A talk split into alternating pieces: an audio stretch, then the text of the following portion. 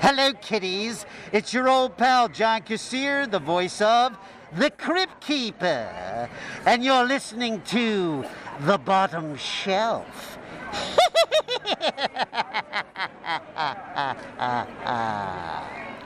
So, Dallas, Yeah. uh, I need you to. Uh, we need to connect uh, Shiro Base uh, Yeah. with uh, the the TBS station. Yeah. I mean, it's Uh, orbiting pretty closely. That, in well- fact, it's about to dock now here in a little Oh, bit. oh, Got good. a It- it- refuel. good, because uh, there's some taco machines on there that need my attention. Some and- things never change. I- I mean, Uh, as I mean, as long as they, they still function. Well, and then there's also um, I've heard, I've I've heard uh, some rumors about uh, uh, Poofy It's Poufet. Say his name right. Poofay Thank you. uh, has been leaving Tootsie Rolls Oh, in no. various places for everybody. He has a condition. Come on. He's sensitive about it. Oh, it's sensitive. All right. Oh, okay, whatever. Hey, uh, guys. Yeah. Where's Kevin? I haven't seen him anywhere. Oh, Kevin. Yeah. So Kevin has uh, he's gone off on a kind of a new adventure, uh, some new great massive cinematic mission that he's going on right now, and uh, so unfortunately, it's just taking a lot of his time. He won't be able to be part of what we're doing here, but. Uh, we sent him off. Best wished him all the best, and uh, Oh, sent him off with his own little pod. Uh, and it included a lifetime supply of stale popcorn and um, bad movies. Lucky Charms. so, but we, but for real, it's like he, unfortunately, he just won't be able to be with us for a while. But we love him and uh, hoping for the best for him. Cool. Well, best of luck to you, Kevo. We love Hey. you, buddy. Hey, hey, Branson. Yeah.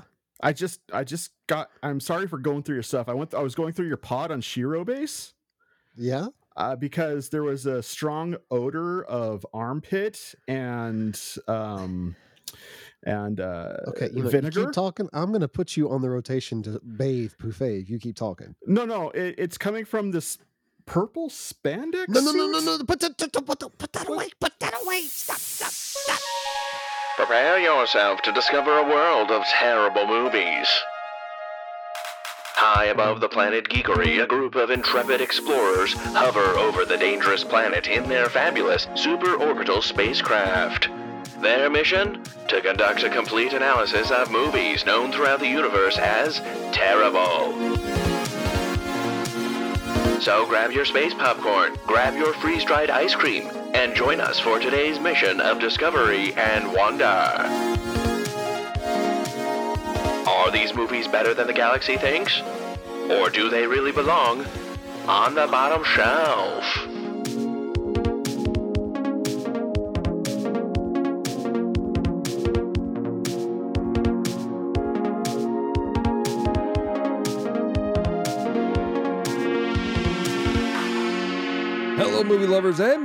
Welcome to The Bottom Shelf, the podcast extension of Geek Devotions. This show from Devoted Geeks who are devoted to let know that you're loved. In this podcast, we are here to let you guys know that every movie has a place. And uh, ladies and gentlemen, um, it's a new day. It's a new podcast. We're excited. John, my good friend, what are we doing today? Uh, we're watching terrible movies and talking about them. Oh, okay. Good. Good deal. Good deal. So, um, what's the what's the boxy thing in Branson's spandex there? I, I, it's a condition. He doesn't want anybody to talk about it. Not You the know, ones he's th- This is wearing. why we shouldn't go through people's stuff, man. Now you know Uh, my secret identity. If you're asking what movie we're watching this uh, this episode, now that everything just got five flavors of awkward, uh, we're watching 1996's The Phantom. Ooh. uh, rated Mhm. PG and is one hour and 40 minutes. And it is directed by Simon Wincer, written by Lee Falk and Jeffrey Boam. And it stars Billy Zane, Kristy Swanson, who is everybody's favorite vampire slayer, and everybody's favorite Treat Williams. All right. All right. Star-studded cast right there. If you Yes, say sir. so. Actually, the first time I ever saw Billy Zane. Yeah, That's my earliest memory of seeing him on screen. cool. Let's see here. The back of the box. Let me pull it out of my spandex. Yeah, it was kind of hard to it was kind of hard to read the information off of that box while it was in there, but I did my best. Mm. Well, It- It's really thin spandex. I'm not really sure. What do you? you know, I, I'm I'm trying to work out. Okay, I can't. Not all of us can have the body of a Greek god. You know, I'm I'm I'm, I'm getting there. Well, You've got the don't have- body of a Norse god, my dude. I got the Well, you body know, of, I'll of take it. Buddha. all right, for the Phantom. Let me get my movie announcer guy voice going. Billy Zane stars as the Phantom in this thriller-minute actioner based on one of the most successful comic series of all time. The story begins as an expedition lands on the island of Bengala, seeking the legendary skulls of Touganda. Believed to harness an energy force of incalculable power, where the skulls could spell disaster for mankind. And that's exactly what ruthless tycoon Xander Drax, played by Treat Williams, has in mind, unless one man can save it. Now evil has met its match, and great movie adventure has a new name The Phantom. All right. Let's see here. Let me see. There's some taglines here for us. Um, uh, Gun toting Tarzan in purple tights fights over top villain. what?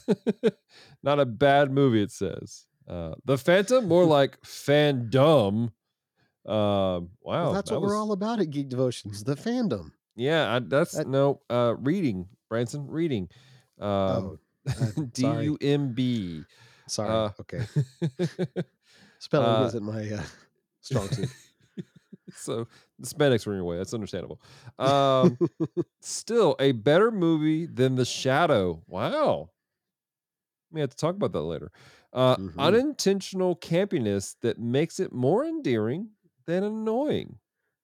Okay. The original legacy superhero. This is true.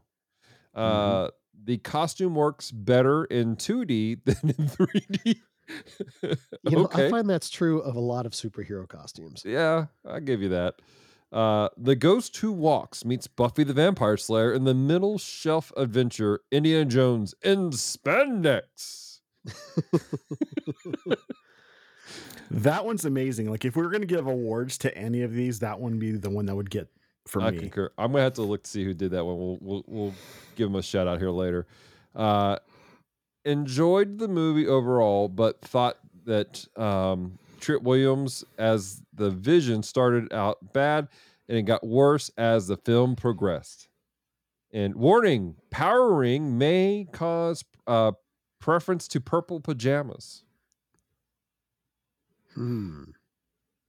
So kind of a hodgepodge of thoughts here. Is is that what got you, Branson? A, a power ring? Oh lord. All right, so I, I gotta say this. Um, was looking at our notes, seeing who wrote these taglines. I accidentally combined two different taglines. Wow. Our award goes to a combination of uh, Wardell White, uh, big fan of the show, and the Monster Island Film Vault. So, Oh. Ah. so the, the two came together um, like Voltron and made it happen. So, You heard it here, Nathan. The big gift is you have to have Dale guest on your show now. So have fun. Because the two the two of you working together had have this awesome comment. You powers combined. All right. Wonder Twin powers activate. Form of a comical tagline on a podcast nobody knows about. You know, that sounds like a cartoon that would get picked up by somebody. Probably Fox. Oh my gosh. John, do you have trivia about this? I do. I'm not going to read a lot of it because, well, you'll see. Uh, so I guess Billy Zane pumped up, like pumped iron for over a year to fill out the Phantom's costume. Nice. Uh, Oh, they wow. made a Batman-like costume with fake muscles uh, for this, but by the time filming had started, Zane was so beefed up that he didn't actually need it. I so respect all the, that. all the muscles you see on that suit are 100% Oh, American beef. natural. Um, So when filming, Billy Zane had a habit of running out to buy sushi while wearing his Phantom costume. That's I have an idea. Guys, y'all sit tight. I'm gonna run down to Planet Geekery real quick. GeekCon, ladies and gentlemen. For- forget forget taco machines. I will go purchase tacos in my phantom suit. uh, one of the Phantom's trademarks in the comic strip are his striped underpants. right? Uh, this was actually tried on the movie costume, but reportedly looked. This was what looked too silly to be used in this film. This is what looked too silly. I Okay. guess. I Uh, I can see that though. Like this movie was originally going to be the first of a trilogy. However, uh, after it bombed so terribly in the box office, the two sequels were canceled. That makes me sad. and then uh, Palmer's the Palmer's butler is named Falkmore in this movie, I guess. And the name was derived from Lee Falk, who was the creator of the Phantom, and Ray Oh. Moore, who was the first artist of the Phantom. Oh, I respect that move. That's awesome. And then for my last little bit of information that I that I personally want to slip into an alternate dimension where this the, either of these happened. But there was two people who were originally who were also considered for the role of the Phantom, Mm-hmm. and both of them are fantastic. Okay. Oh, really? So the first one was Bruce Campbell. Okay. Think about it. Okay. Or Kevin Uh, Smith. This would have No. been ridiculous.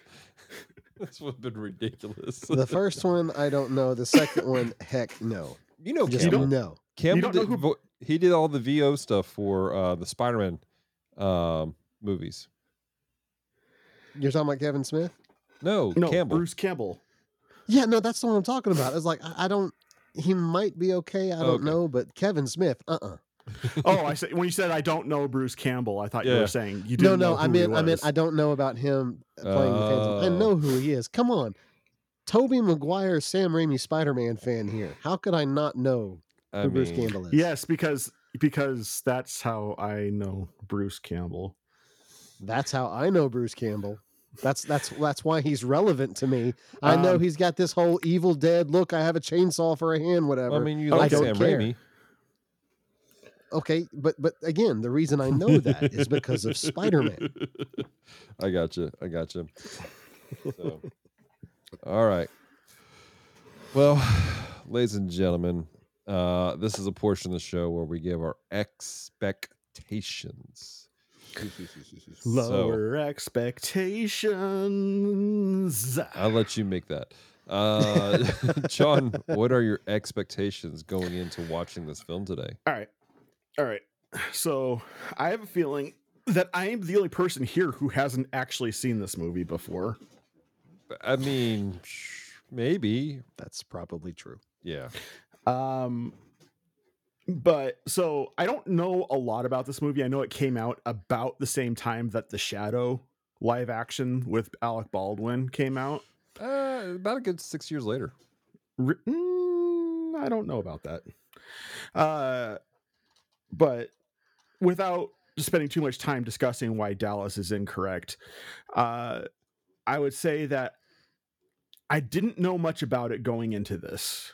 Mhm. Um, I because I wasn't a fan of the comic and anything like that. All I knew was that it didn't do well critically or commercially. And so at, for that reason alone, I never really stepped in to watch it because I'm superheroed out. And a superhero movie is going to have to do a lot to make me give a crap at this point because the market's so oversaturated for me. So, I give you that. Just stepping in, The Shadow was released in '94. Phantom was Yep. released in '96. yep. two I years, that. So But, two brother- years. I own that. I messed that up. uh, so I'm not expecting a lot Yeah. going into this. Okay. Fair enough. Fair enough. All right. Uh, Branson, you're you're predicting bottom shelf for this, right? Or dumpster fire. Dumpster fire? Is that what you were saying? No, no. Uh, full disclosure, I've not only seen this movie before, I have seen this movie multiple times. I saw it in theaters. Wow. I read the novelization when it came out. Uh, when it became syndicated to on TV, I watched it all the time. Rented it multiple times as a kid. Uh, when I first signed up for a Hulu subscription and saw that it was on Hulu, I spent an evening watching it. Um, I don't actually own a copy, which is silly. I, I- should go ahead and own a copy because I've watched it so much. I love this movie. And I don't think it's just nostalgia because the last time I sat down and watched it before this was probably three years ago. Mm-hmm. So I I fully expect to all of the things that I love about this movie, I fully expect to just love it again. Um, I, I will try, as as as has been suggested before, to put a a filter on to to or no to remove the filter to r- remove all of my preconceived ideas and to see it objectively. mm-hmm. But the thing about this movie is it is campy. It is it is what it is. I mean, people who say this movie is so campy and the writing is so terrible and all that is like, yeah, okay, it is. But for one thing, as a kid, as as much as John is experiencing superhero burnout, as a kid, superheroes were my thing. Mm. Like if you have a guy in tights with a mask on, automatically, I'm there. I want to watch it. You know, just just for Um, clarification, did, were you are you a fan of like luchadore? no, no, no, that's wrestling. Am I? Am I, I gonna mean, be? crime fighting specifically. I was about to say, am I the only person who just heard Branson say he was there for a guy with tights on? No, no, no. What what he That- represents? As, as as a kid, you were go- you were excited to see men with tights on. okay, you know what? They're men in tights. Tight that- tights. That's what you said, brother. That's all I'm Okay. saying. They may look like point pansies. is- the point is, this is derailing. So bad. This The is what point is- Branson does. That's no. what the point is. Derailed podcast is is one I was on a couple weeks ago. That's not this podcast. Oh, oh, okay, okay. All right. But uh no, I I love this movie. Uh it's based on an adventure comic strip from what, the 40s or something like that. Oh man, I'll, I'll look Uh, that up. 30s, I- I- 40s? I, want to say it's it's pulp. It's a pulp comic. Yeah, yeah. I mean, it's uh you know, it's interesting that they mentioned the Shadow earlier because it was a contemporary of the Shadow, I think. Mm-hmm. Um so I, I I enjoy it. I enjoy it for what it is. It's campy. It's a great popcorn flick. 1936. 1936, yeah. So depression era, pre World War II type type stuff. mm-hmm. Um, so I mean, I I enjoyed it, and I expect that I'll enjoy it again, and I'll go into why I think I'll enjoy it after we've watched it. So Sounds good. Where are you at with this one, Dallas? Uh, I am uh, like Branson. I've seen this many times over the years. Um, You gonna give your full disclosure on this one, Dallas?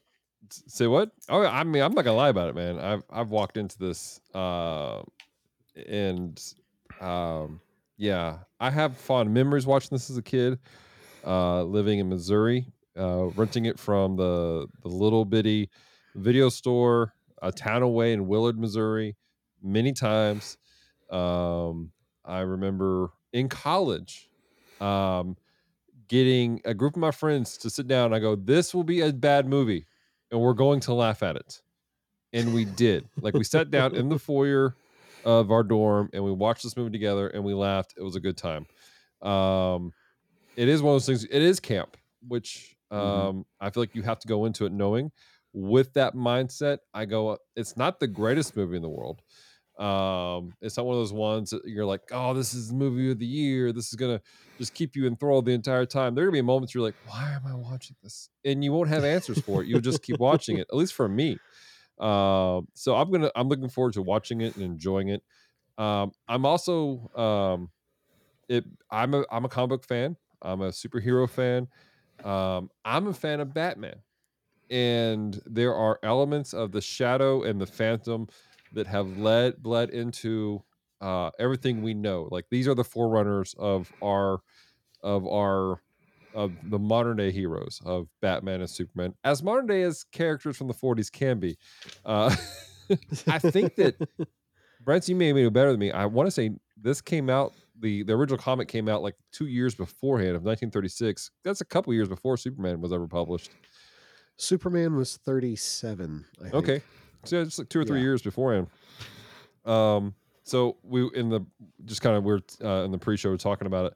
Fun fact: um, they were working, they were workshopping names for the Phantom in the comics originally, and he wanted to call it something interesting because there were several, there were already several characters that they're called the Phantom. Mm. One of the original proposed names, and Branson, you may catch this, was the Gray Ghost. Really? The Gray oh, Ghost cool. which for for Batman the animated series fans, you know that that Uh-huh. was the the shadow figure that Uh-huh. they used to um be the inspiration for Bruce Wayne becoming Batman in Batman the Voiced animated by none other than Adam West. Yes. So lots of cool roads for me watching this, and and again, That's I like cool. the pulpy stuff. Yeah. Um, it- Yeah. So yeah, we'll get into that later. But uh, yeah, those that's where I'm at, ladies and gentlemen. Cool. All right. Well, let's go ahead and have Glix fire up the projector and no spandex in the viewing area, sir. Well, that that actually works because honestly, guys, I'm getting a real bad wedgie. I gotta go change. So give me a minute. I'll be right there. Dear listeners, this is your opportunity to escape. Our crew has just entered into the media projection chamber. What horrors and madness that they consume are unknown. Their mental state upon their return is unknown. You have been warned. So we literally just watched Batman Deanna Jones in the Temple of the Crystal Skull. Jade. It's Jade. Jade Skull. Jade Skull. Uh, uh, that's Branson, why why why why are your hands on your waist like that? Calm down. Oh, sorry. my bad. My bad. I can't. I can't help it. it. You know, it's the hero pose. Yeah, I see that. All right. Um, yeah, you're not wrong about that. It, it's less, when we're watching it, it was like, oh, it's Indiana Jones all of a sudden. Uh, all of a sudden the whole movie. They like Yeah. like the the intro of this movie was like literally the last and I should know this because I just watched this on a, on a plane ride back from Indiana. It- but the, the the entire first part of this movie was the last 15 minutes of Indiana Jones and the Temple of Doom. Yeah. Literally Well, was. But think about it. it- It's it's a similar idea though. The Phantom is is supposed to be this jungle hero guy. And and so the the setting matches. You've got tribal people, you've got ancient ruins, you've got I mean it it, it makes sense. yeah. Like I could see Indiana Jones going to some sort of sacred land that's protected by the Phantom. Like, the, Like- like this is a crossover that should have happened. Like honestly, in this movie, I would not have been surprised if Harrison Ford was walking one direction, the Phantom was the other, and they'd be like, "Oh, excuse me, sorry, excuse me." My- my bad. that would that have would've been been awesome. That would have added into been it. So great. so some just putting this out there one of the uh trivias i found about this was the original script was far more self-aware Oh, uh and so um that would have So- been perfect so within it would have been the this tick. it would have been the tick but one of the things about the script from my understanding is this is actually the combination of three different actual comic stories of the phantom from the original sto- run of it you know, it felt like that. It, Yeah. uh, it, it, it- it felt like every every different scene felt like it was a piece of a of a daily comic strip. Hmm Like like it was one connected story, but it was a bunch of like little bitty adventures within the overarching story, and then it culminated in the big story. Yeah, exactly. And so with that combination, one of that's what added to some of the like it felt like it was in because Indiana Jones is kind of like that, where it just feels like it's everywhere at times. Yeah. And so that kind of adds to it. Now the opening scenes, obviously going through the jungle, I did half expect them to see them running from a giant boulder. I'm not gonna lie. right, right. Um, also, in watching this, I realized that I have seen this movie before. really? Yeah, except I liked it better when they had first made it in the 80s and it was called uh, Crocodile Dundee.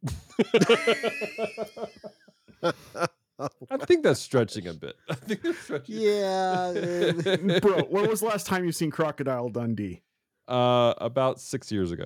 Tell you what, you go watch that again and get back to me on that because the storyline between the two movies is almost the exact same thing. We'll look into that. We'll look into that. Oh my gosh. Um, I want to say this. I appreciate the front end uh, Hold uh, on, hold hold recap. Watch, watch Branson because he's starting to put two and two together on my statement there, and I'm watching his mind slowly blow. No, no, no. I'm just I'm just trying to think. There wasn't a moment where Kit Walker yelled across a subway to Diana Palmer using people intermittently to declare his love. Bro, So I'd say it was a shot for shot. Come on, thanks for killing my joke, you jerk. That was a romantic moment too. Uh, no, I, I want to say I appreciate the the recap at the beginning that explains the the the lore of who the Phantom is and why he Uh-huh. is what he is. Um, I feel like that that would have been a lot for them to go through, and to be perfectly honest, that fit even within the motif of of early pulp comics of, of most comics really where you you just you're jumped in you have the character but you don't have their history until like later. Like i don't feel like know, i think it was like two or three issues into the stories of batman before you got his his background his history. Right, and i feel like that that right. you know recap boom here it is and now we're into the Mhm. action. I appreciate that. I wish that Yeah. I kind of wish more movies just did that um Mhm. you know we kind of So you don't have to waste time on the origin. You just jump right into it. Actually, that's actually something that uh, a lot of Spider-Man comics, especially from the '90s, did. They have like a little blurb on the Mhm. splash page that says, you know, bitten by a radioactive spider, Peter Parker learned the ultimate lesson: with great power comes great responsibility. Gaining the proportional strength of a spider, yada yada, he became the amazing Spider-Man. So, if anyone was new to the property, they had that little blurb that gave you the important parts Yeah. of what you need to know about the character, and you could just dive straight in. it Remember felt very when comic book? Remember when comic book companies actually cared about the people who were reading their comics? this Do is not true. get me started. I will run this is I- not the podcast I, for that I, I, wrong podcast. Hold me back. Hold me back.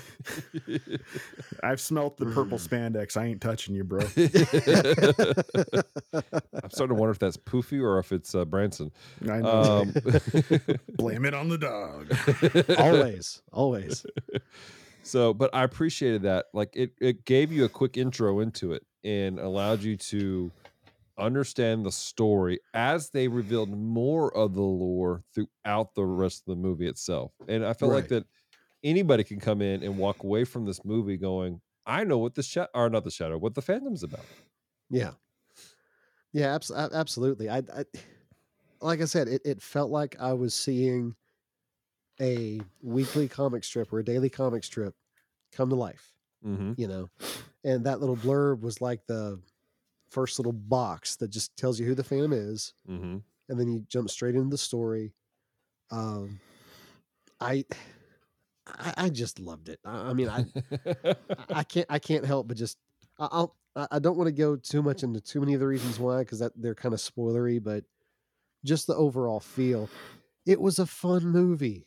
yeah. The good guys were good guys. The bad guys were bad guys. No one was trying to teach me anything. No one was trying to beat me over the head with any kind of message or point or sermon. It was just there's a dude in a mask who fights crime. There's a bad guy who does the crime. They meet, they fight, good guy wins. End of story. It was refreshing, honestly. With with especially, you know, John, you talked about superhero fatigue. I think one of the reasons there is superhero fatigue is because they're all rinse, wash, repeat. It's all the same character. It's, oh, I have a tragic past. Oh, I am morally ambiguous. Oh, I have to make these hard decisions. Oh, uh, you know, it, it's it's just over and over and over again. It's like we've forgotten that superheroes are supposed to just be fun stories. And this movie, as bad as it may have been, and maybe it's because it was made in the mid 90s. So it was before superhero movies were a big thing. But it was just fun. And superhero movies nowadays aren't just fun. They're part of connected cinematic universes or uh, just crazy stuff. It was just it was it was it was like a refreshing drink of water. if I could ask, do you think some of the refreshing aspect of it is because you kind of hit it because this had like the tragic past, it had he had to make hard decisions on certain things, but the difference between him and then some of the mainline superheroes that we see today, um, is the he's not morally ambiguous. Like he he punches kicks in a door and it's a room full of ladies in their in uh, various stages of dress. He's like, "Oh, I apologize," and like he's putting his guns away. And then, Yeah. like he does, like he almost doesn't even want to. Sh- he doesn't. He doesn't even want to do Hey, anything to Catherine Zeta-Jones. Dallas. Yeah. Both of you. Yeah. Stop it. Ladies and gentlemen, the spoiler section. Thank you, John. Thank you. I, I appreciate that. Yeah, we're there. So he didn't want to. He didn't want to do anything Catherine Zeta-Jones. He told Diana, tie her up. Like there Yes. was this moral high ground that he carried. Thank you, John, for, Right. for keeping us on track. Like even like Captain America in the modern comics has as eh, compared to other characters, he's still like you know the goody two shoe Boy Scout. But even towards the end of the MCU of his run, he was cursing and he was allowing himself Uh-huh. to partake in things that were morally ambiguous. So is that Right. what it is? Is the it he is morally moral? I, you know, I, I- think I think you're I think you hit the nail on the head. I think that's it. His moral compass always points north. Mm-hmm. You know that if he makes a decision, he's he's doing it with the best of intentions, with everyone's best interest at heart. Uh, the same is true for the villains. The villains are not sympathetic. Xander Drax wants to rule the world. Mm. That's it. He's not. He doesn't have a tragic backstory. He he doesn't have a, you know, a rough life growing up. He doesn't have a secret idea of how the world would be better if they would just let me snap half the universe away or, or whatever. he, he's just a megalomaniac who wants to take over the world, put opposite a hero who all he wants to do is stop evil. And, and the lines are clearly del- delineated. You know where the good guys end and the bad guys uh, start. And, and I think maybe I think I think you described it perfectly. It it was just to return back to the simplicity of storytelling Mm. uh, of, of superhero storytelling in a way that you just don't get because everyone wants their heroes to be anti-heroes and you know their villains to be sympathetic and everything has to be gray gray gray gray gray and it's just tiresome hmm I feel like I just endured about five to six minutes of Branson calling me out. no no no no no no no i'm not saying there's not a place No, no, for that No, no, no. i'm not saying there's not No, a place for that i'm no, just no, saying for me you it out- personally you already put it out there. There- there's there's no there's no backpedaling here. Wasn't it okay i'll say it like this i didn't say your name at all so if you feel convicted maybe that's the holy spirit Stop stealing my lines and get your own material. oh goodness Can I can I ask a question here? Why Yeah, why, sure. why is it in all modern-ish movies that are set in like the 30s that it's all the villains look like are the people who look like Cary Grant?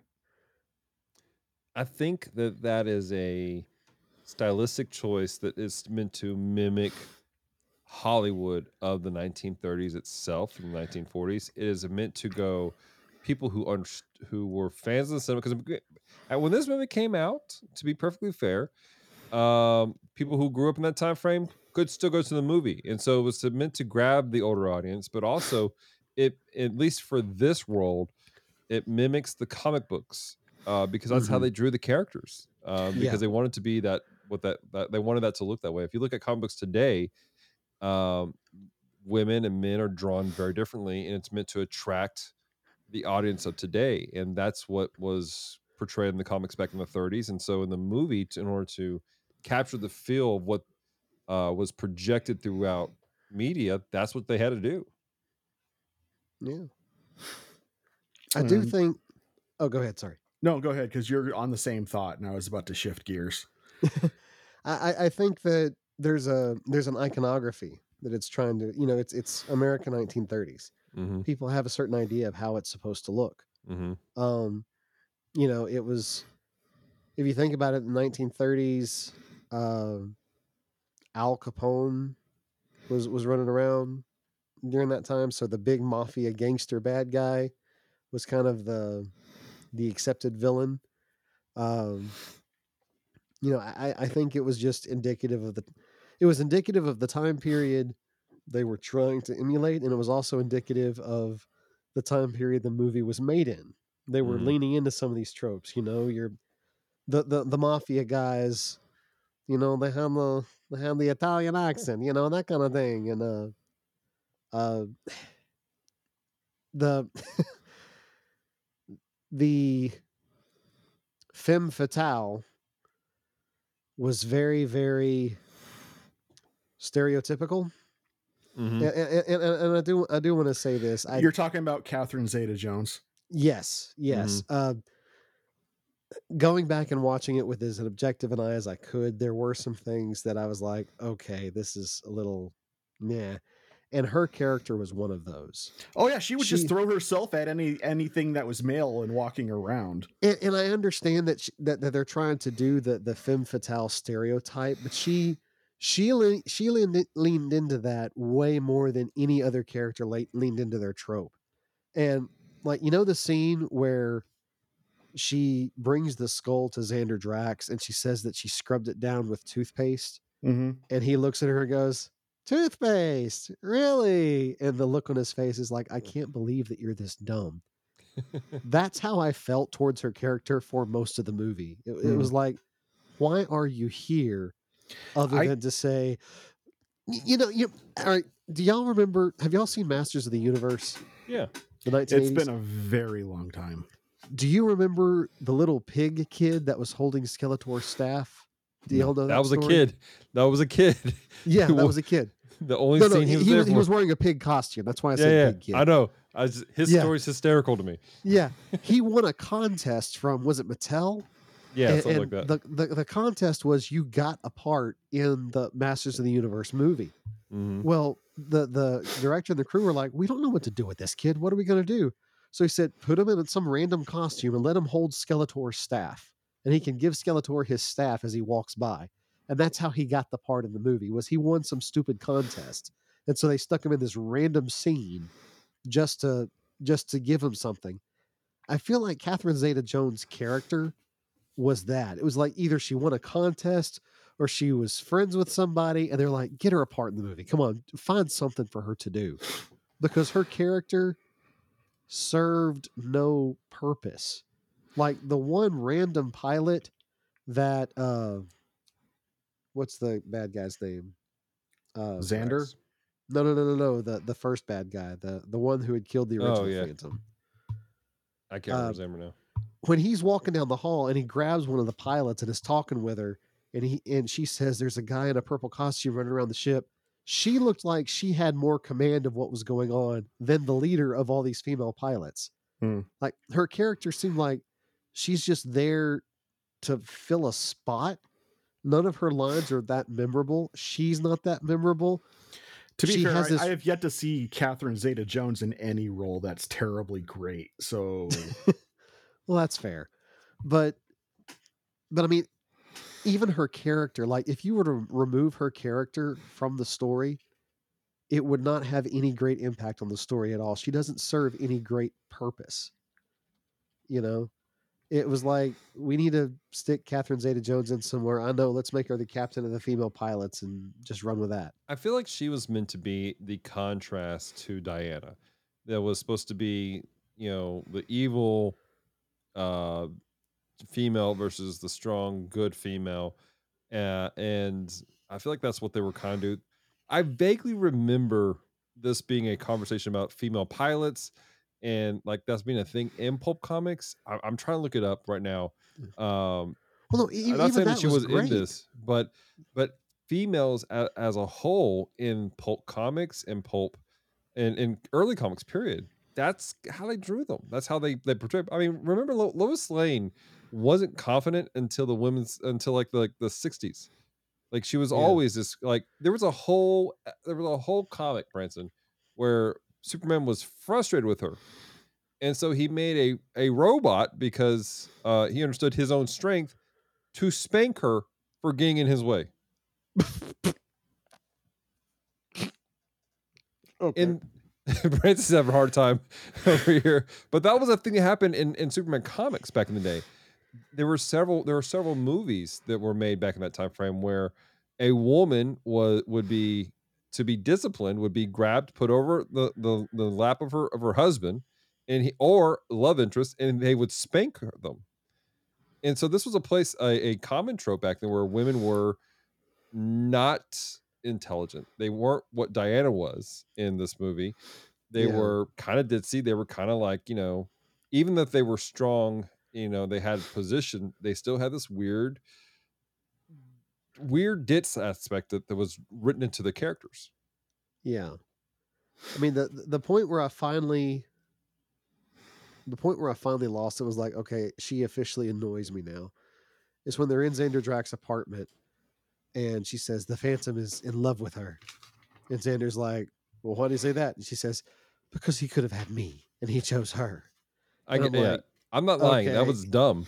it's like, okay, your character officially means nothing now. Right. just, I will say just go. this, Just go away. Interesting. this is before she was a big thing. Before Yeah. Catherine Zeta Jones was a big deal. This is before she really Mask of Zorro. Mask of Zorro, which is where she popped, where she really popped off as a as a actress, in my opinion. Yeah. And maybe that's maybe that's the difference is I've seen her in roles where her character Entrapment. has a more prominent part, like Mask of Zorro, uh, Entrapment, um, you know, situations where her character actually serves a purpose, even if she's supposed to be the femme fatale, even if she's supposed to be the love interest, her character serves a purpose. And if you remove her character, there are holes in the story. Mm-hmm. In this movie, if you remove her character, everything that happened still happens. Mm-hmm. I mean, you take Catherine Zeta Jones out, the female pilot still kidnapped Diana Palmer. They still take her to the boat. The Phantom still rescues her. She still goes to New York. I mean, everything still happens. So, Everything just got quiet and sad all Well, of a it's, sudden. it's like because it's one of those things. Like it's you know what can you do. Yeah. Um, I again, do want to say though, uh, a positive about this movie, they understood that if we're going to see a superhero movie, we want to see the superhero, not the actor who plays the superhero. keep your mask on. Yes, the Phantom had his mask on the entire time he was supposed to be the Phantom. The only mm-hmm. time he took it off was at the end when he proposed to Diana Palmer. But we don't have this weird, oh, I've gotten battle torn, so my mask is is scarred and you can see half my face, or oh, I got in a fight and they ripped my mask off, so I had to take it off. It wasn't. I- got the impression that it wasn't Billy Zane running around in a Phantom costume. It was mm-hmm. the Phantom. He was being the Phantom, and we saw the Phantom. Yeah.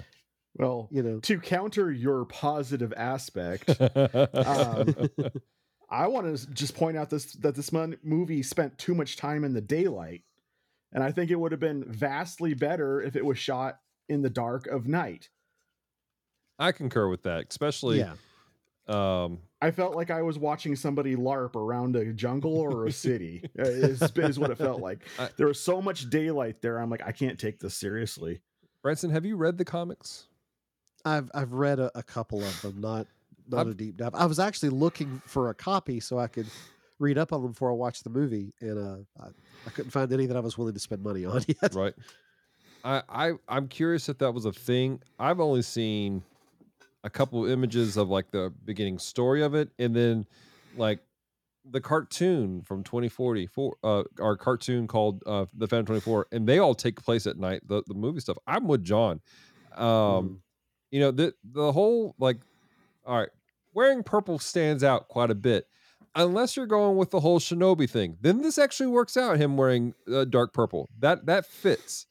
Yeah. um because he kind of has that whole shinobi thing where you know he's master of the area animals wearing dark colors moving swiftly um even the way he kind of runs and walks is kind of like that whole deceptive you know not deceptive but you know minimizing footsteps. It works but so much sunlight. It's like hey it's grimace running. Wow grimace is ripped. Oh he's got But- he's packing ladies and gentlemen. Grimace is packing heat. And, you know it's just But that that plays into a theory that I've had about movies Bro. based on Imagine the bad guy running around this movie going rabble, rabble, rabble, rabble.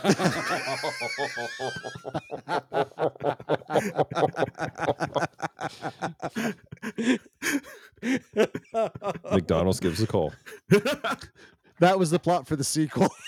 the guy was stealing meat from I butcher prob- shops. I probably would have enjoyed that movie better, uh, if I'm being honest. But the, the point you're making goes into a theory I've had about comic books for a long time. Rebel. It's that is that stuff that looks good on panels on a page Mhm. in your four color screens doesn't necessarily automatically translate to a movie screen. Mhm. You know, if you think about it like the original Batman costume from Bob Kane and Bill Finger, 1938, I think. Mhm. On the page, it looks menacing. It looks scary. Dude looks legit crazy. If you see people try to cosplay that, it looks goofy. Mm. The ears are too big. He's got purple gloves. His utility belt makes no sense.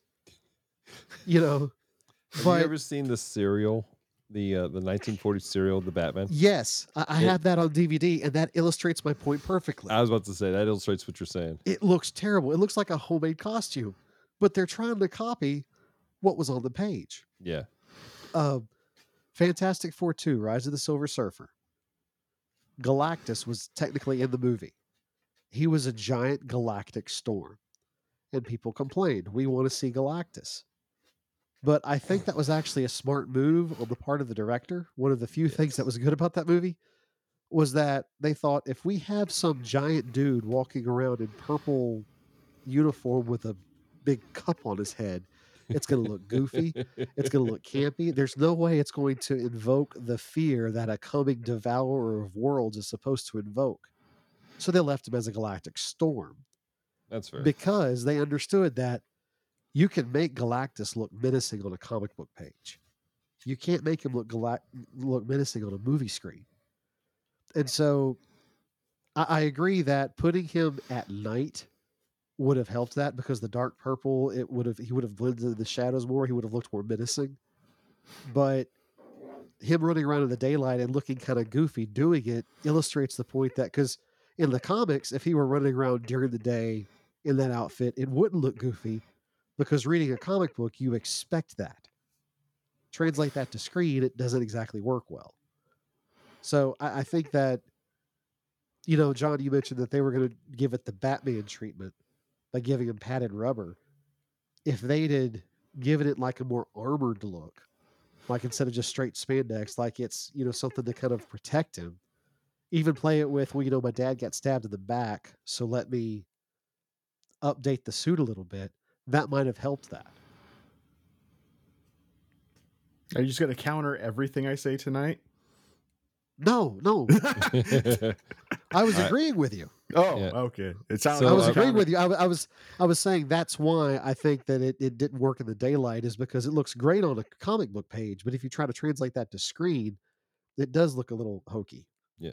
So I'm I'm looking at the at a digital scan of uh the Phantom from uh 1988, uh the Phantom number one from DC Comics, uh because they had the rights for for a hot minute, and just going through the panels, uh to John's point, um a lot of the scenes where he looks epic, he's in it is at nighttime, but whenever because there's a lot there are actually a lot of scenes where it's in the daylight. However, um, he's always against darker backgrounds to make him pop, or they have shifted over where it's a pure yellow background with him in front of it, and it's more of a splash page type of thing. But that's simply meant to to contrast his purple costume. Mm. Yeah. And so that seems to be what they're doing. But I'm I'm with you, John. I mean, yeah, he needed to be running around dark time. I think, but also would that in itself doing that would that lend itself to the dark and grimacing um thing that we're that Branson you're kind of you're you're tired of. Uh, would But here's that the putting thing, him that you- you- element? You literally have a character that's called the Phantom. Right. Dark and Mhm. menacing should be his at should be the at, the attributes they're trying to highlight in this movie. His I mean his symbol on his ring is literally a skull. Well, you can have an idealistic hero who makes use of the shadows. I mean, Mm. think of uh Don't say the shadow. of do I? No, I wasn't going to say the shadow. I'm trying to think of like uh Silver Age Batman. Mhm. Okay. he's a guy who uses the shadows. He uses the dark to hide in, but he's not as dark and grim as the more modern Batman. This is know, true. Uh, so I, I think, I think if if the only change they made was they just put him in the night, you know, like make it a practical thing. I'm supposed to be this, you know, the ghost who walks. I'm supposed to be this apparition. I probably don't need to run around during the daytime where people can clearly see I'm just a regular guy. Well, here's Mhm. the thing. Here's the thing. And this is the reason why the daytime bugged me the most. And it may not be something that you guys saw when you were watching it, because you were watching it with a bit more nostalgia than I was. Um, but I lamented the daylight, not only because it made the action scenes look weird, but I saw too much. You saw Ugh. the weird art on his costume. No, I saw like that bothered me. like I saw like there was the there was the part where they were on the uh boat with the airplanes and whatnot, right? Mhm. Uh-huh. and he and they and someone knocks down the girl or the guy or whatever and he pulls out one of his the guns to aim back at them right Mhm. yeah. i knew the gun was made out of rubber because i watched the barrel of the gun waggle back and forth That's fair. i saw fair, too yeah. much there's another part there's another part when they go to chase after the phantom after he gets away on that red airplane right hmm uh-huh. and they got two people inside that old timey truck, and then you got two people on each side who were hanging on the outside of the truck, and then right before the truck comes to a stop, and they let the other two guys off to get on horses, right? You know, which part Mhm. I'm talking about. Yeah, yeah. Yeah, yeah. I could see the rope on the front end of that old tiny I- truck pulling that Dude, truck I forward. saw that too. I called that out. I was like, "There's a rope there." If it was a nighttime shot, I wouldn't have seen it. this is true. This is true.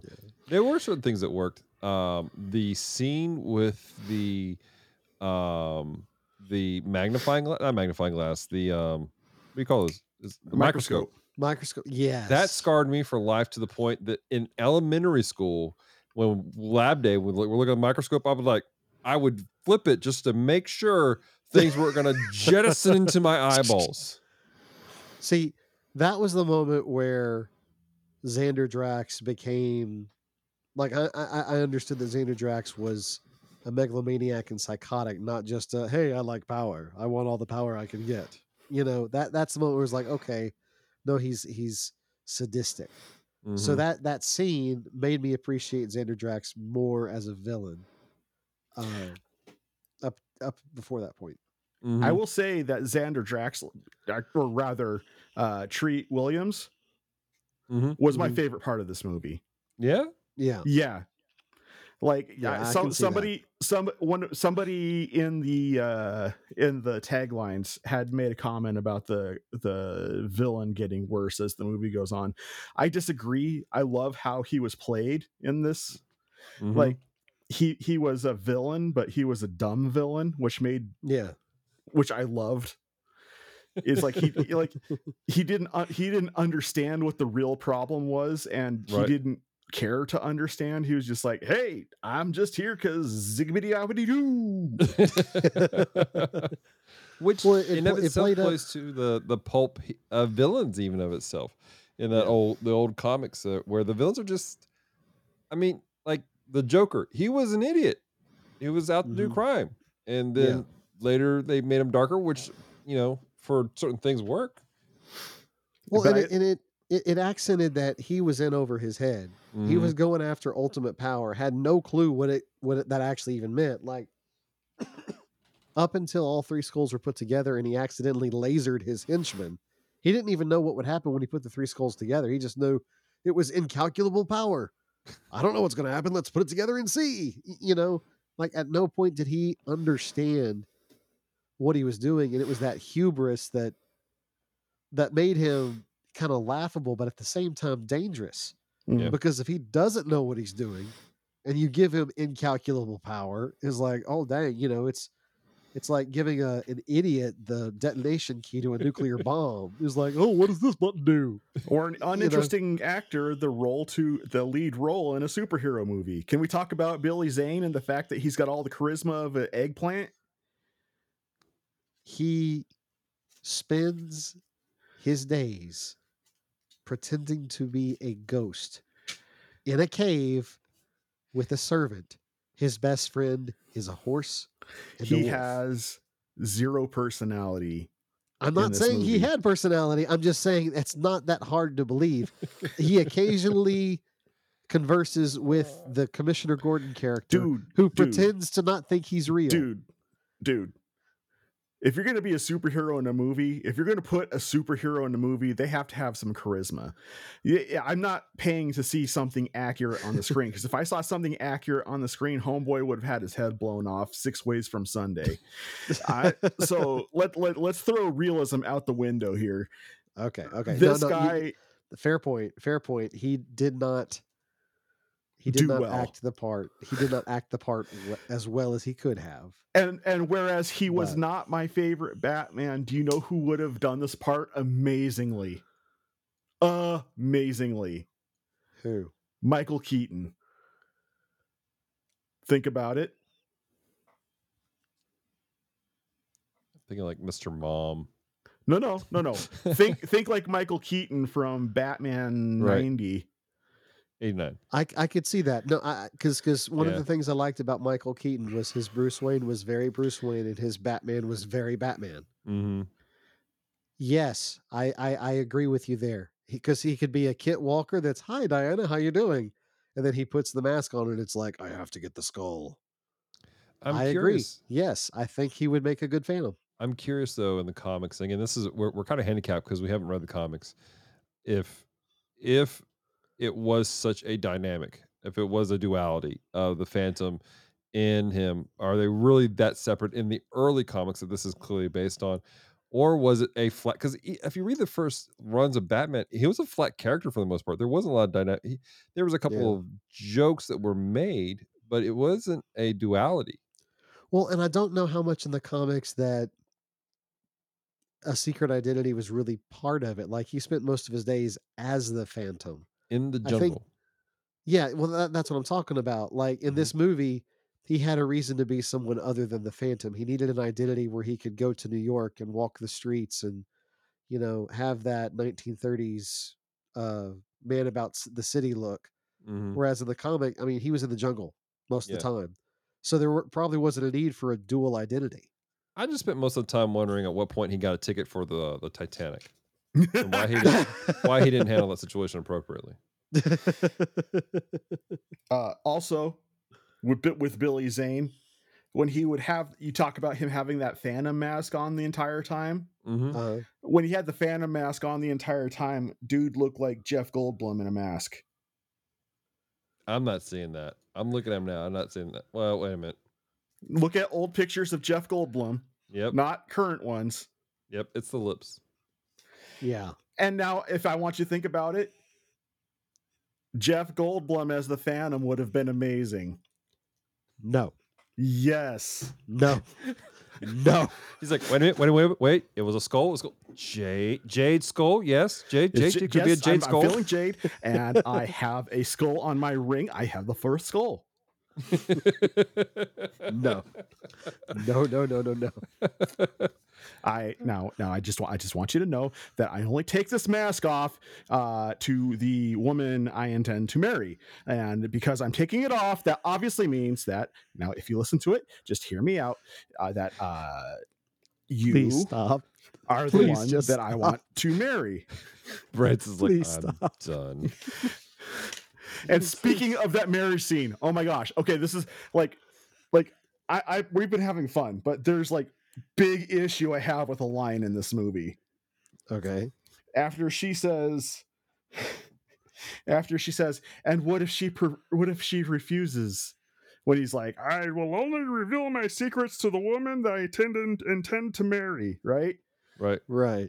Is it just me, or does the phrase "no one refuses the phantom" does that sound a little bit rapey to you guys? Are you gonna cancel uh, "Baby It's Cold Outside" too? Uh, no, that was a that's a that was a that was a statement though from the comics. Uh, those were that's those were no. that's that it, it never appeared another time in the movie except But it was a running it was a running thing in the movie. Like, you know, no one argues with the Phantom and wins. You know, no one kills the Phantom. Like, like it was a running Yeah, thing. They kept talking about it didn't connect. It didn't connect to that It- running gag. it, it connected for me. It connected for me. Like, like so did seriously. not for me.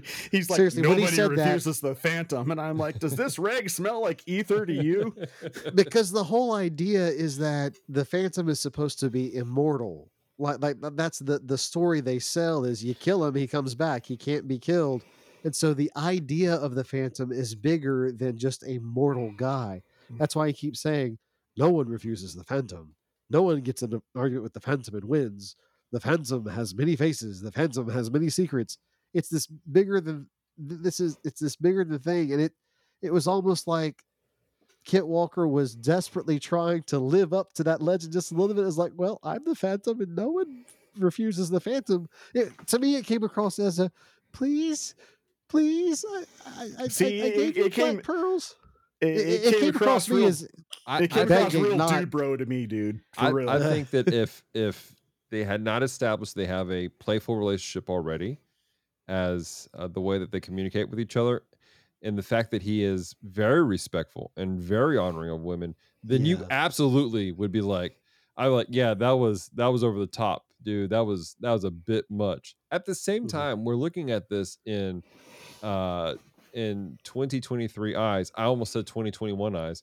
Uh in 2023 Dude, eyes. COVID whereas- has broken the timeline. I'm, I'm has. sorry, but It's gone. Yes, it but has. the but we have to remember this was a story the the elements were originally written for um back in the 30s where it was a very different time frame uh where conversation right right or wrong things were were spoken differently and were perceived differently and it wasn't taken in such a way uh, as we see it now. Nowadays it would be very different conversation. It would be like uh, with your consent i would uh would like to if you're okay with this uh, it would sound like more jeff goldblum honestly like you know if you're okay with it possibly there's a you're- possibility, for marriage and Um, if- perhaps I might you- show you some of my secrets. If now, hear me out. if you just listen, uh, uh, I'm I'm getting an idea. I'm getting an idea. Uh, what what if what if the With two of us, with your consent, were to um, head to the the uh, city hall and possibly uh, say some nuptials and I, uh, I, I just want to say that whatever appreciation I had for Jurassic Park is gone now because all I can see is is the the Malcolm character from that movie in a Phantom suit talking, and now I'm like, no, stop. Branson. Branson, my dude. Is that the only place you know Jeff Goldblum from? No, it's not. But it's the first time I saw Jeff Goldblum, so that's my go-to Jeff Goldblum movie. Bro, go watch the 1987 The Fly movie starring I, I've seen it. I've seen it. he he is more Malcolm in that movie than he is in Jurassic Park. Like Jurassic Park Ah. is Jurassic Park is him toned down. Yeah, Uh, I I, I could see that. But So one okay, one thing I kept asking myself when this movie was playing though was like this movie had a 45 million dollar budget in 1996 money, right? And I'm like I'm like why does this movie look so cheap? yes, But Raiders of the Lost Ark was made in 1980 what? 1? 82? yeah, something like that. And that looked so much better. I think I think part of the reason was they really leaned into the like you could tell the skulls were computer animated. Well, that that was just what I was gonna say. I think what happened was that they took that money. I'm starting to sound like Jeff Goldblum too. You see, what happened was they took that money, and if you follow that over, uh, no, but what they did with it was they took that money and they were trying to in, put it into cutting edge uh, special effects technology for the time. Yeah. Like there was a lot of green screen in this movie. Yeah. Like a lot. And it j- just the tech was not there for 1996 like i'm Mhm. watching this now. I it, and something that's always bu- bugged me about early green screen effect is that there's always an illumination around the area that's being green screened. Yep. Like you, you can see the outline of the of the process and it's just like oh, it pulls me out of it so bad. I'm like, if you guys would have Mhm. stuck with practical effects for this movie and went the Indiana Yeah. Jones route, Uh-huh. this would have been would have so much better to look at Absolutely. because they took something that had the like th- that's what frustrates me the most about this movie is I could see how it could have been such a better movie just looking Mhm. at it with Yeah. just some simple tweaks if they would have shot it like a night like an Indiana Jones movie and use practical effects instead of trying Mhm. to invest in technology that's just not there yet Right. it's, it's it's sort of like when you see the I'm quoting here see the rock at the end of the second money mummy movie Uh-huh. like You that, really are that stuck in the Goldblum or like like you still are talking like him. I can't help it. this is how I get. This is how I get when I get excited and I'm chasing my own rabbits here. Uh, But no, I, I agree with you. If, if they'd have gone with practical effects, shot more shots at night, Mhm. uh, you know, tried to put the Phantom in environments where he actually looked, I don't want to say menacing, but more dangerous than a guy in purple spandex. removed some of the characters. Oh yeah, and by the way, the the random gangster who takes over the family business just in time to get shot by a cannon. Like, what was his purpose other than to say, "Hey, look, we have a gangster"? to get shot by a cannon, See, I, It like literal, like literal cannon fodder. That was his purpose. they could was- have they could have just not introduced his character at all and shot Catherine Zeta Jones and achieved the same purpose. I Yeah. I feel like that's more of a uh, a Freudian concept at this point with you, like Okay, okay, well then fine. Like, Remove his like char- shoot Catherine Zeta Jones because that's what I think so of her take- character. So take Catherine Zeta Jones' character out completely and shoot him. It, it, it, there's too much dead weight. There are too many characters in this movie that that just serve no purpose. I think that's also a you know, product of, I of what- enjoyed of watching source him get shot they're by a cannon. I, I feel like I really feel like it's a, a product of the source material though of if you look at the comics, I mean, it was, you know, most of those comics today, it was the the villain of the week, the creature of the week. And you had all these characters constantly thrown into a story. There were one-off characters that would just die, and you would move well, that's on. true. And I'm wondering true. if that's and, and just that, like- that may be that may be what makes it feel like a, an adventure comic strip is that you have these characters that are just appear and disappear. Right. That's fair. On, I mean, honestly, I could fix this movie. I could fix this movie and turn it into a top shelf movie by making three adjustments to it. Oh, really? Okay. I would have recasted the Phantom entirely. Mhm. Um and maybe recast Diana. I I- my jury's still out on Kristy Swanson in this movie as far as whether or not she I could find her to be tolerable. Um I would have gone with practical effects over over the green screen Mhm. And I felt that the script was still underdeveloped and pro and problematic. Um, I think I think it needed one more go through because there was some corny stuff where it's just like this doesn't need to be here. I mean, like I I, I can see how it was just. It's like when you're watching. Does it, do either of you watch football? On Yes. occasion. It, it's sort of like when you're watching the running back and he gets like within inches of the goal line and he gets tackled right before the goal line. And it's just so frustrating because it's almost there. And you can see how it could have gotten there if it just would have done this. yeah. And I, I think that's what frustrates me about this movie so much is it it it, it, it could have been so much better and I can see all the reasons why. yeah. Well, that makes sense. because I love adventure movies. Like Indiana Jones is like minus one. Uh, is like one of my favorite movie franchises of all time. Well, minus two soon. Hey, Unless hey, you I- hey, I- hey. no, no, no, no, no. I'm Give it a I'm holding chance. reserva- I'm holding reservations on that. I Yeah. I, I'm not holding out hope. I I was excited for Kingdom of the Crystal Skull and got let down. So I'm not holding out. You know, but here's the thing: it's the odd number movies that are that are good in that series. that's true. And 'Cause- like Harrison Ford's like actively denied that film ever existed. Kingdom of the Crystal Skull. Yeah. Um, well, I mean, let's face it. Outside of the beginning of the movie, Temple of Doom was kind of tosh as well. So, like his time in Bangkok in the beginning of that movie was fantastic, but once once they Yeah. got on the plane, it was just like, all right. It, it was it was it was uh it was uh a Ewok city after that. Basically, it, you could it, you could feel you could feel George Lucas's fingers all over it. Nup, nup.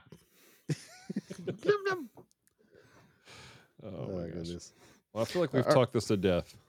Yeah, well, it, we we've talked to a point where we'd rather talk about other movies at this point. So, Yeah. um, okay, let's let's go ahead and uh, rate this. Uh, we have a we have a new way of talking about the ratings on this uh, on this show I'm pretty now. excited about the new way of talking about It- it. It, it- I think it provides a little bit of clarity. It was a it was kind of a brain some brain droppings. I I am analyzed today and sent it to the other guys and we all voted and it was a hundred percent agreement that this was a clearer way to define the shelves uh, so uh, if you guys don't mind uh, do you care if i describe this then Rock it out, Go brother. for it. all right. So here at the bottom shelf, we have a four rating rating system on how we analyze these movies. Uh, we have the top shelf, which is a movie that we would feel after watching it, we feel a compulsion that we need to own a copy of this movie. Uh, middle shelf uh, is one of those types of movies like, eh, maybe if it's streaming, I'll throw it on. Um, I, you know, I'm not going to run out to buy it. Uh, bottom shelf is I probably won't watch this again. Uh, and then the dumpster fire is I will actively try to keep people from watching this Tosh. Uh, so, you know, and it, it's it's very to the point. I think it's very descriptive of where the lines are at. So this is the way we're going to kind of define the shelves going forward. this is the way. This is the new way. Um, all right, so Dallas, Sir. oh Captain, my Captain, how are you rating this movie? Okay, so I'm ha- I'm having to think through this. Um, on the front end, I'm going the middle shelf, but I'm also trying to balance out my my hyper focus ADD brain and going. I want to do everything the Phantom right now. Yes, yes, Phantom. Lots of Phantom stuff. There's there's series out there. There's there's comics. There's uh wait wait. I- there's movies. There's sci-fi feel movies. like this is what would happen if Smeagol was played by Jeff Goldblum. it is my precious, perhaps, Yeah, maybe. perhaps- maybe, we maybe, need it. maybe not. It burns us, but it freezes. um, so um, my thought process. By the way, John, you need to check our our Facebook team chat uh, real quick. Um, um, I really am struggling with this. Um, I, I, gosh, this is so. I can't believe I'm saying this about this film because up to this moment, I was like, yeah, it's going to be a middle shelf, um, 100%. But I'm gonna top shelf it. I want to go buy this on DVD right now. I want to go buy this DVD. Yes. This is the new Yes. rating system, John. You put this out there. I want to go buy this DVD. To I was fair, so concerned about I was so is- concerned about whether or not I could create a new rating system that I didn't stop to wonder if I should. Please stop. welcome to the go. That's gonna be like a new thing on the bottom shelf now is Jeff Goldblum Jeff playing Goldblum various variants. roles. I am so here for this. Uh, oh my gosh. But yeah, that's that's kind of where I'm at That- with it. That's our uh, that's our new WWJD on here is what would Yep. Jeff do? stop, stop, stop, stop. I'm gonna die. So I'm gonna yeah, bet. I'm I'm putting it on top shelf. I, the new rating system, that's it's where it has to go. Ugh, oh, I hate that so much. To be Okay, fair, cards on the table. This was my guilty pleasure pick, yeah, and so uh yeah, top you shelf. kind you you walked in with that with the nostalgia glasses on. I got it. It's fine. All right, Branson. Come on, let's get this over with. Yeah, just peel it off like a dirty band-aid. Uh, I, I, I I will not sit here and say it's a good movie uh, or, or a perfect movie by any means. I'm not gonna sit here and say that it's top quality stuff, but it is enjoyable. I enjoy watching it. I enjoy watching it every time I watch it. Even the things that I don't like about it, I enjoy not liking those things about it. it, it it's weird. Um, much like Dallas, after watching it, I was like, "Oh man, where are the comics? Where's that other movie? There was a the Dallas. Do you remember Defenders of the Earth?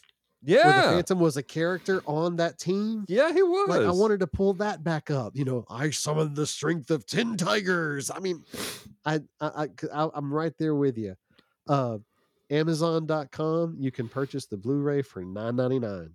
All right. And once I, you know, clear it financially with my wife slash accountant, uh, I have every intention of purchasing this film because I think it's a uh, an injustice that the only time I watch it is when it's streaming somewhere. Given that I enjoy it this much, so Just do Flaws it, included. Break my heart. flaws included, I'm gonna put this movie on the top shelf. Ugh. you did this. I know. It's fine. I made my bed. I got to sleep in it. All right. With that being said, my vote ultimately doesn't matter. However, I, my voice will be heard. Um, I I'm spent known my with the entire- microphone. I, I spent my entire time watching this movie, seeing the wa- trying to watch the movie that could have been rather than the movie that it was. Um, the entire time, I kept thinking to myself that this reminds me of a bunch of other movies that I liked better. Um, and that bugs me when I when I watch a movie and I can I could see that. it, it it's like I I don't this isn't what I want. And and maybe I'm not the target audience for it. Uh maybe I'm one of those weirdos that Branson was talking about who likes everything in shades of gray. Uh, it Takes all it- kinds, man. it, it, it morally speaking uh chromatically speaking uh script speaking it was just too monochrome for me Mm-hmm. I, it, there wasn't enough nuance and there was just i feel like i would have enjoyed this if if i would have seen it at a younger age like you guys did but being but being Yeah. as I didn't see it until I was in my 40s and I'm watching it and I'm just like the entire time I'm watching it, I am fighting urges to turn it off and watch something else. I I, I wasn't. I, uh, it wasn't because I hated it. It's just like it wasn't good. Uh, and so that's the reason why I'm going to put it on the bottom shelf. Like I, I, I, res- I, I- can respect why people in, would enjoy it, especially like you two who saw it at, at a more appropriate age to watch this movie. Mm-hmm. Yeah. Um, but yeah, it, it, I'm not the one for this. so I, I would put it on okay. a, I would put it on a high bottom shelf. That's fair. That's fair.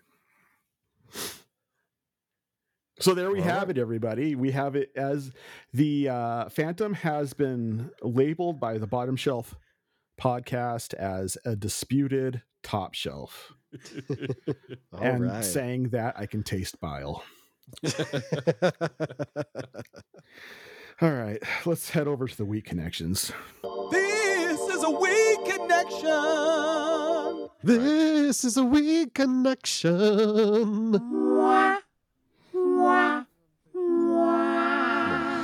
All right, so welcome to Week Connection. This is a portion where we have shamelessly robbed our friend Ben Ben of of um, Strangers and Aliens, and uh, which is a fantastic podcast you guys should check out. Uh, where they probably won't rate this as a top shelf film, um, but that being said, um, but it's where we look at these films that we love or hate, and we try to find some redemptive value, and we try to to find something encouraging, to point people back to hope, to peace, to victory in Jesus. And today, ladies and gentlemen, I'm I, I'm pulling this out. Um, the the concept of the the Phantom is a story of legacy. It is father to son, passing on a legacy, passing on purpose, pa- passing off um, a an identity, and and speaking into who they are, but passing on a mission, a, a value. The the conversation of these guys, while they eventually they must all return uh, to the trade of being the Phantom. These guys live in various places doing different things. Now, sometimes it's not great. Uh, fun fact: uh, the lineage of the Phantom almost died off, and we have Shakespeare to, to, to blame. Um, one of the early renditions of of the Phantom, the uh, Kit was off in Europe living with mom and was working under Shakespeare and was playing the girl in the play. He was playing Juliet, and uh, and um, the Phantom was like, "All right, it's time for you to come back to the jungle, son, because you have work to do." so that's an interesting aspect. But um, regardless, uh, not necessarily talking about passing on a uh, a job to people, although that's a thing that can happen sometimes. But Proverbs thirteen twenty two: a good person leaves an inheritance for their children, but the sinner's wealth is stored up for the uh, righteous. Uh, and in this, it's talking about how a good person you leave something behind for your kid. You leave something behind for the next generation. Whereas a sinner, the person, a foolish person, they everything's about themselves. They store up everything that's for themselves. And my challenge, my encouragement is we need to examine what we're doing, who we are as individuals, and ask ourselves, what am I leaving behind for the next generation? Um, as of right now, John and I are not are not fathers in the in the physical sense. Branson has has sired two young strapping young men, and um, but regardless if you are a, a father in natural sense or in the spiritual sense, and and make no mistake, every man is a spiritual father in some fashion. Um, it's just a matter of how involved you are with some people in your lives. We're leaving behind something for next generation. And we need to ask ourselves, what are we leaving behind? Are we leaving behind debt? Are we leaving behind um, depression and fear, anxiety? Are we leaving that behind? Uh, and these are debt. This is like the, the some of the things that people are facing today. It is a debt of fatherlessness, fatherlessness. It is a debt of of somebody not taking the time to speak into somebody's life and to encourage them. Um, a lot of your identity issues, a lot of your your fears, your doubts, your and all these things. These are debts left behind by a previous generation. Not completely. There are things that we own up for ourselves, obviously, but there is stuff that's passed down. Whereas if we are willing to step in and leave an inheritance, leave something behind for the next generation, speak life into younger people, speak life into them and, and point out, hey, this is, you know, this is what you're operating in and this is who you are. This is what God's called you to be. And and call them out of out of darkness into light. And again, we're not talking about because this whole conversation can lean in heavily to being a man's man, all sort of stuff. I don't hunt, I don't shoot, um, but I that's not what we're talking about. You know, you can be a dude and, and be into arts and crafts and, and be into role playing games and st- stuff like that. I apologize for burping. Why are you calling me out, Dallas? Uh, because I'm calling myself out too, brother. Um, you know, We're all geeks here. we're all geeks and nerds here. You don't have to. That's not what we're talking about. But it means be a man's man. We're talking about speaking to people's identity in Christ and who they are in Jesus, and we need to be leaving that inheritance behind, leaving insurance of, hey, this is who you are. This is what God's called you to be. And now, how that plays out in their lives, how they live that, that's a whole conversation. But that's kind of where I'm at with this our our week connection for today. Sweet. Branson, do you cool. has a weak connection? I do has a weak connection. All right. Jeremiah chapter 9, verse 23 through 24. Thus says the Lord, Let not the wise man boast in his wisdom, let not the mighty man boast in his might, let not the rich man boast in his riches, but let him who boasts boast in this, that he understands and knows me, that I am the Lord who practices steadfast love, justice, and righteousness in the earth. For in these things I delight, declares the Lord.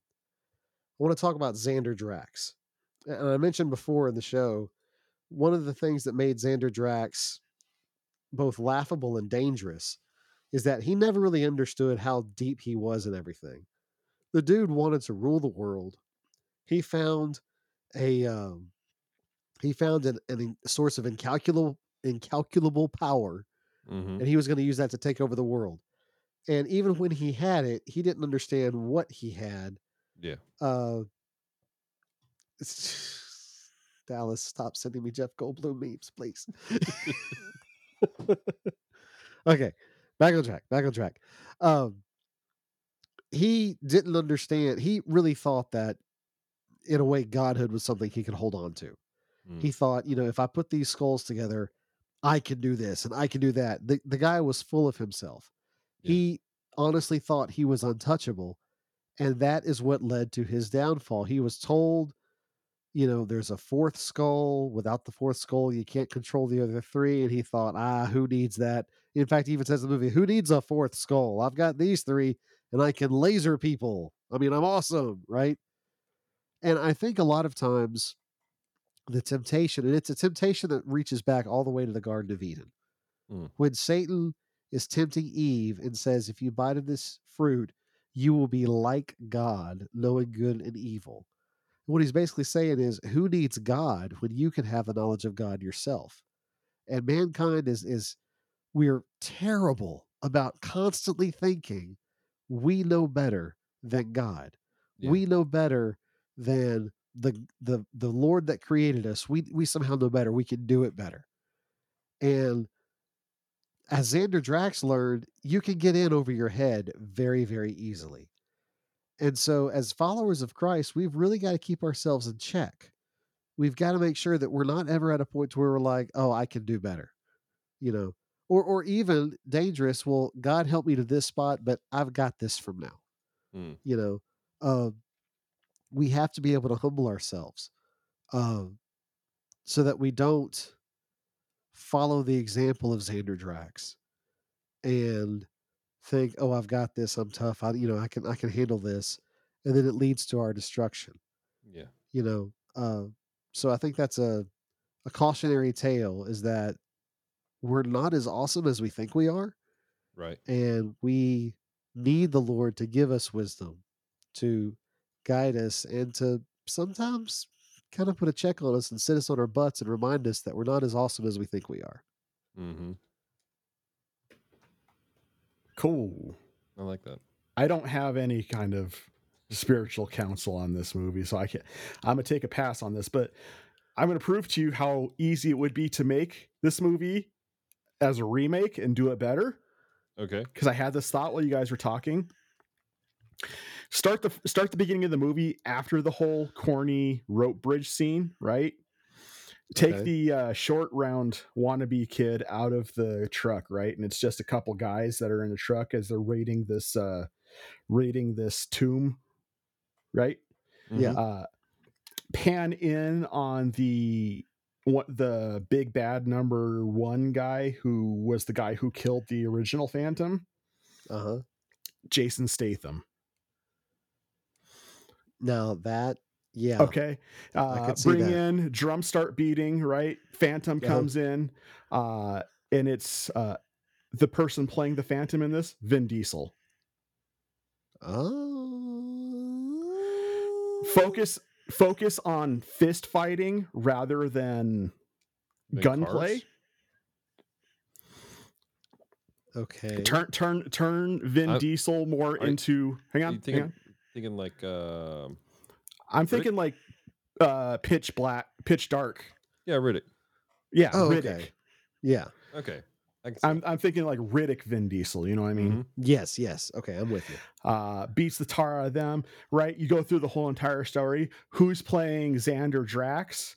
Uh, I don't know. Maybe Andy Garcia going full mafia lord who owns half the city, right? Okay. Yeah. Uh, the only one I'm not. Oh no, no, I got it. Uh, the person to play Diana, Gal Gadot. Ah. She fits that motif. Yes. She would work good there. Didn't she You do see? that kind of motif in um one of the Hercule Poirot movies, the modern ones? Murder on the Nile or something like that? Mhm. I think she Well, was. her the way she portrayed Diana Prince, if you in in the uh, first Wonder Woman movie, if you just make her more aware of the world around her, but keep that same attitude of I don't need protecting, I can take care of myself, get out of my way. You Right. know, I, I think that would work because that's that's what they tried to do with with Diana Palmer in this movie was to make her this. Now, hang know, on, I wasn't wasn't done. I, I gave you the casting now. oh okay okay uh have it be have it have the uh have it being shot by the same people who made Kong Skull Island, right? okay Okay.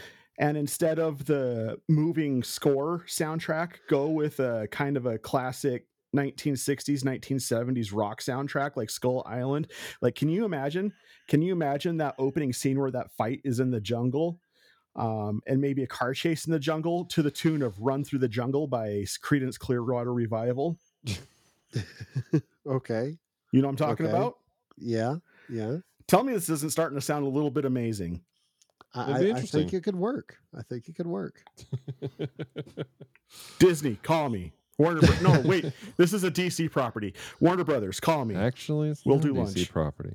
it was It's what a- It's not DC property.